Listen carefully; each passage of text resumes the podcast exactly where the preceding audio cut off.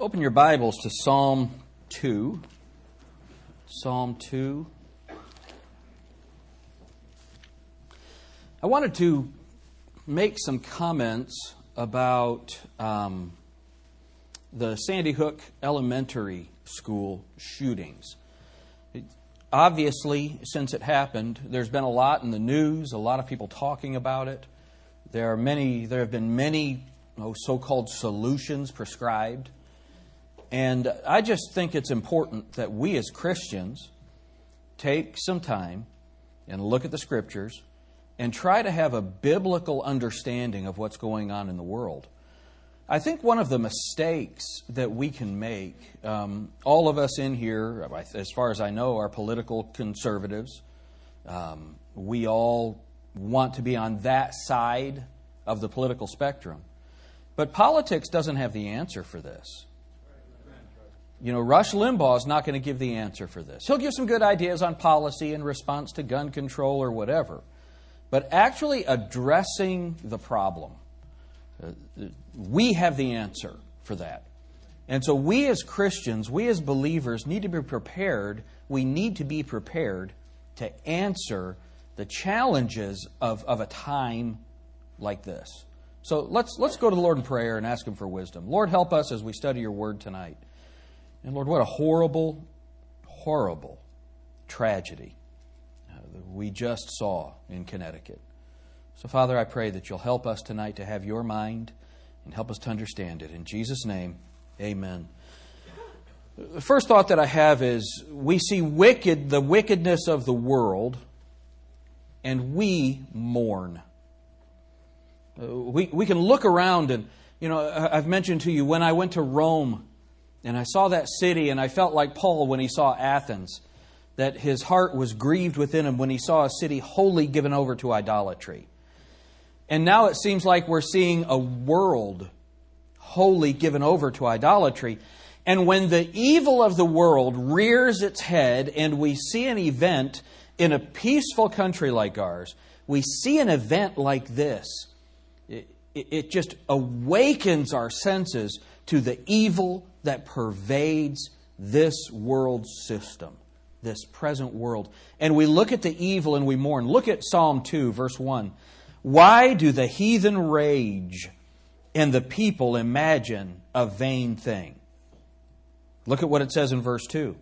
The kings of the earth set themselves, and the rulers take counsel together against the Lord and against his anointed. And it goes on.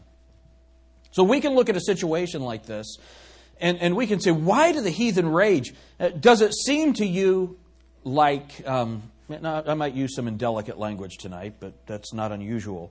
Does it seem to you like there are more and more of these crazies out there? Does it seem like that? We're going to address that some more in a minute. But we would ask the question why do they rage? You know, it can, it, can lead us to flee from our calling to evangelize the world. How many of you, you, you, you tend toward the compound mentality? Some of you need to raise your hand, or I'm going to come out and make you stand up. See, this is it's the tendency. I've got to protect my family. I've got to protect what's mine. God knew exactly the culture that He was placing us in. Amen? He knew exactly the culture that he was placing us in. So, first of all, we see the wickedness of this world and we mourn. Some see a great evil act like this and cry, Where is God? Where is God? And this, as you try to evangelize in this coming week and in this Christmas, there will be people who say, Where, where was God in Connecticut? Where was your God then? Go to Ecclesiastes chapter 8. Ecclesiastes chapter 8. Listen to what Alexander Maclaren wrote.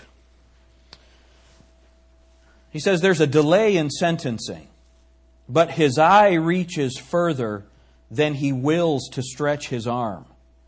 He sits a silent onlooker and beholds. The silence does not argue indifference. The sentence is pronounced, but the execution is delayed. it is not wholly delayed, for there are consequences which immediately dog our evil deeds and are, as it were, premonitions of a yet more complete penalty. Isn't that interesting? But look at the text. Ecclesiastes chapter 9 or chapter 8, Ecclesiastes 8, look at verse 11. Because sentence against an evil work is not executed speedily, therefore the heart of the sons of men is fully set in them to do evil. You see what it says? Sentence against an evil work is not executed speedily. So we look at an evil world and we say, How long, O Lord, faithful and true, until you execute judgment on those that do not your will? How long? That's what it says in Revelation chapter 6. How long? How long? How long? And we look at the world, but it's delayed. The judgment is delayed. There's a reason for the delay. There's a reason. The reason for the delay is it gives us time to lead people to Jesus Christ. See, here's the, here's the deal. How many of you recognize we live in an evil world? It's an evil world that produces situations like the one in Sandy Hook, Connecticut. It's or at the Sandy Hook Elementary School in Newtown, Connecticut. It, it's evil that produces that. It's wickedness that produces that. Would you all agree with that? So, what's the solution? The solution is God coming with his mighty angels to execute judgment on all the ungodly that do their ungodly deeds, as it says in the book of Jude. That's the solution. How many of you know people that aren't saved yet? So the, the, the price, the price of mercy, the price of the long suffering of God, the price is what we've just seen in Connecticut. There's evil, there's wickedness in this world. God has delayed his judgment. Look at what it says in verse 12, though. Let's look at verse 11 again. Because sentence against an evil work is not executed speedily, therefore the heart of the sons of men is fully set in them to do evil. But look at what it says in verse 12. Though a sinner do evil, an hundred times, and his days be prolonged, yet surely I know that it shall be well with them that fear God, which fear before which fear before him. Look at verse 13. But it shall not be well with the wicked, neither shall he prolong his days, which are as a shadow, because he feareth not before God. Look, the, the Bible makes it very clear. Yes, he has delayed judgment on this evil world, but judgment is coming. When we look at the world and we see men do evil and evil and evil, and it prospers, why do the heathen rage and the people imagine a vain thing? We see this happening all around us. We need to be uh, acutely aware of the fact that judgment is coming. It's still better to do good. And even though the delay is there, and people think they can go along just fine and establish a system that brings about what we've just seen, God is still on his throne. He still knows exactly what's happening. So we see the wickedness of this world and we mourn. Some see a great evil act like this and they cry, Where is God? And some see the wickedness and evil of a day like this and look in the wrong places for answers. And this is where I want us to spend most of our time. They look in the wrong places for answers. Go with me to the book of Jonah. If you're not sure where it is, use your table of contents. Jonah, chapter 2. And of course, we know the story of Jonah. God told Jonah to go to Nineveh and preach the gospel. He didn't want to go to Nineveh because the Ninevites had been so horrible to Israel. They, they had been, they, they tortured the people that he loved. He didn't want to go and give them the gospel. So he went the other direction. So what did God do? God, he, put, he went on a ship. God caused a storm to come. They, he said, Throw me in the water. It's because of me. And a whale came and ate him. All right, now, look at what it says in Jonah chapter 2. Let's start reading in verse 1. Then Jonah prayed unto the Lord his God out of the fish's belly. How about that? and said, I cried by reason of mine affliction unto the Lord, and he heard me. And out of the belly of hell cried I, and thou heardest my voice. For thou hadst cast me into the deep, in the midst of the seas, and the floods compassed me about. All thy billows and thy waves passed over me. Then I said, I am cast out of thy sight, yet I will look again toward thy holy temple. The waters compassed me about, even to the soul. The depths closed me round about. Look at this. The weeds were wrapped around my head. I went down to the bottoms of the mountains. The earth with her bars was about me forever. Yet hast thou brought up my life from corruption, O Lord my God. Now look at verse 7. Remember what we're asking. Some see the wickedness and evil of the day, of a day like this, and they look in the wrong places for answers. Look at verse 7. When my soul fainted within me, I remembered the Lord, and my prayer came in unto thee, into thine holy temple. They that forsake, they that observe lying vanities, forsake their own mercy. But I will sacrifice unto thee with the voice of thanksgiving. I will pay that that I have vowed. Salvation is of the Lord.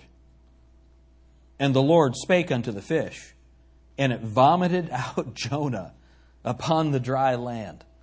Is that an that's this has to be one of the most amazing chapters in the Bible. The, the description of it. And maybe one of these days we'll just spend some time and go through the book of Jonah. But uh, what I want us to see here, first of all, when we look at an event or a day like we just experienced this week in Connecticut, we find that people can look in the wrong places for answers. We know where to look for the, we know the right place to look. Isn't that right? That's verse 7. When my soul fainted within me, I remembered the Lord, and my prayer came in unto thee, into thine holy temple. All right, so now, of course, this is Old, Te- Old Testament, looking toward the temple. We understand that Jesus Christ is now seated at the right hand of the Father and we cry to Him. Is that right? We understand that completely. But what does the world do? What does the world do? We know where to look. Others observe lying vanities. Do you see that? Look at verse 8 again. They that observe lying vanities forsake their own mercy. That's an interesting verse. That's an interesting verse. Anthony, God has mercy for you. It's yours. God has mercy, Michael, for you. It's yours. Each individual, God has mercy for every specific person, their own mercy. For by grace are you saved, through faith. And that not of yourselves is the gift of God, not of works, lest any man should boast. Is that right? There's no doubt about that. What does the Bible say, though? Not by works of righteousness which we have done, but by his mercy. He saved us. God, it's not God's will that any should, will that any should perish, but that all should come to repentance. So there is mercy available for each and every individual in the world. Would you all agree with that? But look at what the text says. Verse 8 again. They that observe lying vanities forsake their own mercy. What we see at a time like this is people observing lying vanities. I'm going to read you a couple of points. I called, you know, I mentioned to you uh, Mike Peslak, pastor in Stratford, Connecticut. He's a little farther away. He's about 40 miles away from where this happened. But he preached on this this morning. And he was talking about the lying vanities. And listen to what he wrote. Um, he said this what are lying vanities? A vanity is a lack of real value, a false, empty, hollow foundation that crumbles in the face of real calamity. That's a lying vanity. And so he has these. The lying vanity of evolution has undermined and discredited that which offers true hope. The lying vanity of evolution. What are we here for? Are, they, are these kids animals or are they people? How are we going to deal with these things? It's a lying vanity. Uh, he has this The lying vanity of religion produces no grace. But how many of you saw that? Uh, I, I was watching Fox News before church this morning. How many of you saw that they were having a special mass? They were saying a special mass. The whole city was coming to a special mass for the dead. Who's that going to help? Seriously. Who's that going to help? Now, listen. Let's not become too soft in our thinking at a time like this. There is no hope in Catholicism. It is a lying vanity. Now, look, how many of you are from the Northeast? Do we have any of any? Is there anyone here that's actually from the Northeast? Uh, I, if you're not from there, um, Val is Val here? Is she downstairs? She's not here. Um, you guys, even though you live in a Roman Catholic area, you don't have any idea how dark it is in the Northeast. Um, there's no hope. And that Catholicism, that's the only kind of religion. That's the only place they have to turn. And it's a lying vanity. How about this? A moment of silence. What's that going to do? What's that going to help? It doesn't work. It's a lying vanity. The lying vanity of collectivism brings humanity together for vain comfort. Let's have, let's have a candlelight vigil. What is that going to help? What is that going to change? It's not going to change anything. But it gives us a sense of community. What does a sense of community do? Nothing. Many times it just reinforces our errors. It reinforces uh, the wrong answers to the problems of the day. And then he has the lying vanity of idealism. It attempts to create a world that is not realistic. Uh, idealism. It attempts to create a world that is not realistic. So those, those were his, some of his ideas, and they're just absolutely, how many think they're right on track? I want us to think about a lying vanity. A lying vanity is this putting a sign on a door with a picture of a gun that says, Don't bring it in here, that that's going to protect someone. The lying vanity of idealism, it establishes, listen, it establishes gun free zones. Is that right? Brother Peslak's wife, she said this. He has it in his notes. If more sane people are armed, the crazy people would get off fewer shots. Isn't it true? And I'll tell you where a couple of things. And now, now I'm going to ramble. No specific order to any of these thoughts. Um, it's this. You know, Eric Holder just said that, that now is the time for gun, new gun laws. Because, of course, gun laws are always going to stop crazy people from doing crazy things. It's un- this kind of thinking, but we don't want to waste a crisis. You know, th- these kinds of things, they're so dangerous. All we needed, all we needed was one person who knew how to use a gun and was allowed to use it. That's all we needed. That's all we needed. Oh, I wanted to tell you one more thing Brother Peslak has in his sermon. Oh, we don't want to miss this. When God isn't, isn't welcome, how is it we expect his aid? People want God to protect those children. There was no God in that school. It's a really, isn't that an interesting thought? Such an interesting thing. I have another thought. They described this young man as a loner, didn't have any friends, all of those things. What if youth directors were allowed to go in at lunch and see a kid that's sitting by himself and sit down next to him and love him, give the love of Jesus? What happened with the maniac of Gadara when Jesus Christ met him? He was found clothed and in his right mind and seated at the feet of Jesus. See, they're not only gun free zones, they're God free zones. Listen, and then we wonder why the heathen rage. It's so interesting. It's, it's a horrible thing when we see what happened here. Um, I'm not going to say the name of the condition for a specific reason, but that's not why this happened. How many of you understand that there have been people with mental issues or with learning disabilities all the way back to the fall? Right? And how many of you understand that there have, in America, that there have always been guns available? Why hasn't this happened more in the past? Why now? Is it because of the availability of guns? Every home had a gun. Why didn't this happen before? Because there was a culture that welcomed God and His Word we no longer welcome him. We've excluded God and we wonder why there's a rise of evil.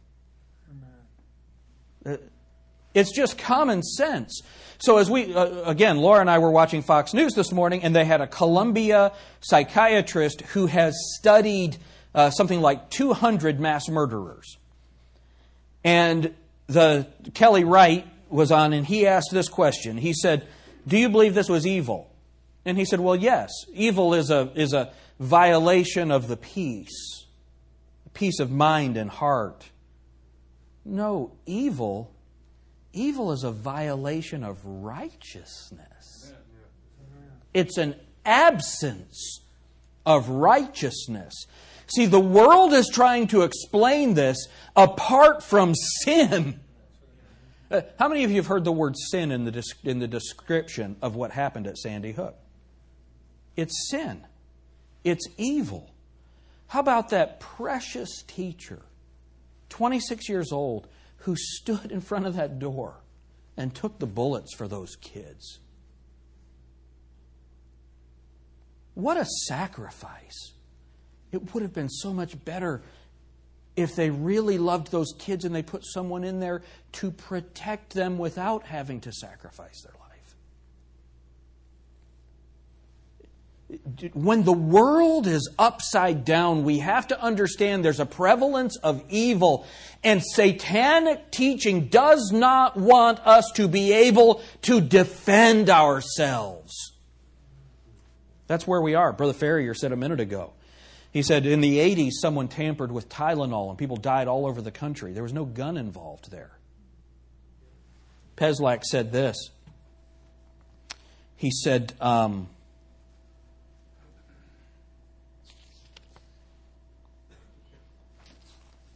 Oh, I might not have brought it in. He says that if there were no guns, if a person wants to be a terror to someone else, they can use a knife, they can kidnap, they can use bombs. Ted Kaczynski didn't need a gun. There are so many opportunities for people to harm others without making it a political issue. It's such a wicked thing. So, Let's get some, let's get some coherence to this. What's the answer? The answer is Jesus Christ. The answer is Jesus Christ. I'm thankful that our teachers that are here in this room, whether they're in the public school or whether they're in the Christian school, I'm thankful that you give the kids the gospel. You tell them the truth. You know that that's the only answer for any of this? Is the light of Jesus Christ. But we now have a culture that has excluded God and then we get the devil and we're surprised. And that's all this is. That's all this is. There have always been people with mental issues. Amen. Always has been. Why haven't we seen this as much as we are now? I want you to think about something. That mall in Oregon, that guy got through how many? Two or three clips? Uh, why is that? because, listen, because law abiding people don't bring their guns into the mall. They're not allowed to. So only criminals can. Uh, is it Virginia Tech? Am, am I right? Mine's a little wandering. Virginia Tech. Why was there no one there that could take down this crazy guy? How many people did he kill? 33 people or something? Why was there no one there? Because they're not allowed to defend themselves. Liberal, remember, liberal policy always kills. It people die because of these things. And we have people like Eric Holder or Alec Baldwin or any of these people that are standing up and crying for gun control now. Martha Stewart said, if we don't have gun control now, people are just stupid.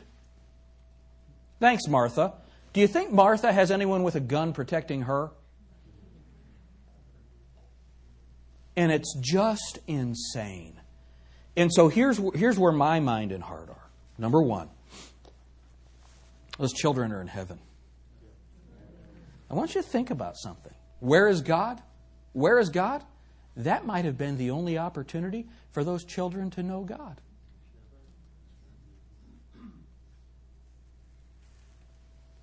Is that an amazing thought? Now, does that mean we ought to go out and kill people? No. Of course not. Of course not. But God is merciful. He's gracious. He's loving. So, first of all, those children are with God. Secondly, if we continue to keep God out of the culture, this isn't going to diminish, it's going to multiply. It's going to multiply. And notice, it's rarely Compton it's, it's, it's rarely Harlem, which Harlem's actually getting a little better now, but you understand what I'm saying. Where is it? Sydney. So, what are we going to do? We as Christians need to take a stand. We need to take a stand. Now, eh, eh, maybe someone can tell me, and I'd rather you not speak up now. We might have some discussion in a minute. I don't know what the policies are. I, I, don't know if it's a federal policy that would keep the schools from having armed people in the schools. I don't, I don't know what all those policies are. But at some point, there's got to be some common sense to this thing. Because criminals are still going to have guns, criminals are still going to have the opportunity to do harm. At some point, good people have to be able to care for the children. We have to be able to. So, this idealism, uh, Nathan pointed this out. How many of you saw the video of President Obama crying, talking about this? And I think that that was heartfelt. Um, who wouldn't cry over this? But he sure didn't cry over that baby that was born and put in the closet to die. What's the difference? Nothing. Nothing. Oh, Pastor, you're getting too extreme again. I want someone to tell me the difference. Babies died in both instances. He, as a senator, had the chance to stop that, and he said no. It's interesting. So, look, think about this. He wants to kill them in the womb, and he refuses to let us protect them in the classroom. That's what the liberal mindset does. This is who we are. This is who we are as a people. We, as a culture, must stand up against it. And we, as Christians, have to understand that God is on his throne. He is watching this. Let me give you some thoughts here. Look at Romans chapter 2 and verse 5. This is an interesting thing. This culture that rejects God. And again, that idea, we don't allow God in and then wonder why He doesn't help. How many of you, that's a sobering thought? That's a sobering thought. Look at, look at Romans chapter 2. Look at verse 5. But after thy hardness and impenitent heart, treasurest up unto thyself wrath against the day of wrath and revelation of the righteous judgment of God, who will render to every man according to his deeds. What's going on here? What's this text talking about? These people that are rejecting God in their minds, they're rejecting God in their schools, they're rejecting God in their government, they're rejecting God in all of their institutions. What are they doing? They are treasuring up in their hearts the wrath of God. Where is God? Where is God? Listen. He says to his angels, Not yet. But someone has said, The mills of God grind slowly, but they grind exceeding small. The sum of the whole matter is this every evil of ours is sentenced already. The punishment is delayed for our sins because Christ has died for us. God is wooing our hearts and trying to win us to love Him by, holding, by the holding back of the sentence which we are daily abusing. Please accept His patience and love. Or are we, our nation, are we to be like the brutes that perish, knowing neither the hand that feeds them nor the hand that kills them? The delay in rendering judgment only aggravates its weight when it falls. Where is God? He's right here. He's right here. We have established a society that has rejected God, and we're getting godlessness. And when we speak like this, the world thinks that we are just crazy. Can I ask you a question? How many of you think God wanted those children to die? Of course not. Of course not. So, what does that mean? That means if people were doing godliness, those children would not have died. God's ways are best. His ways are best. His ways are best.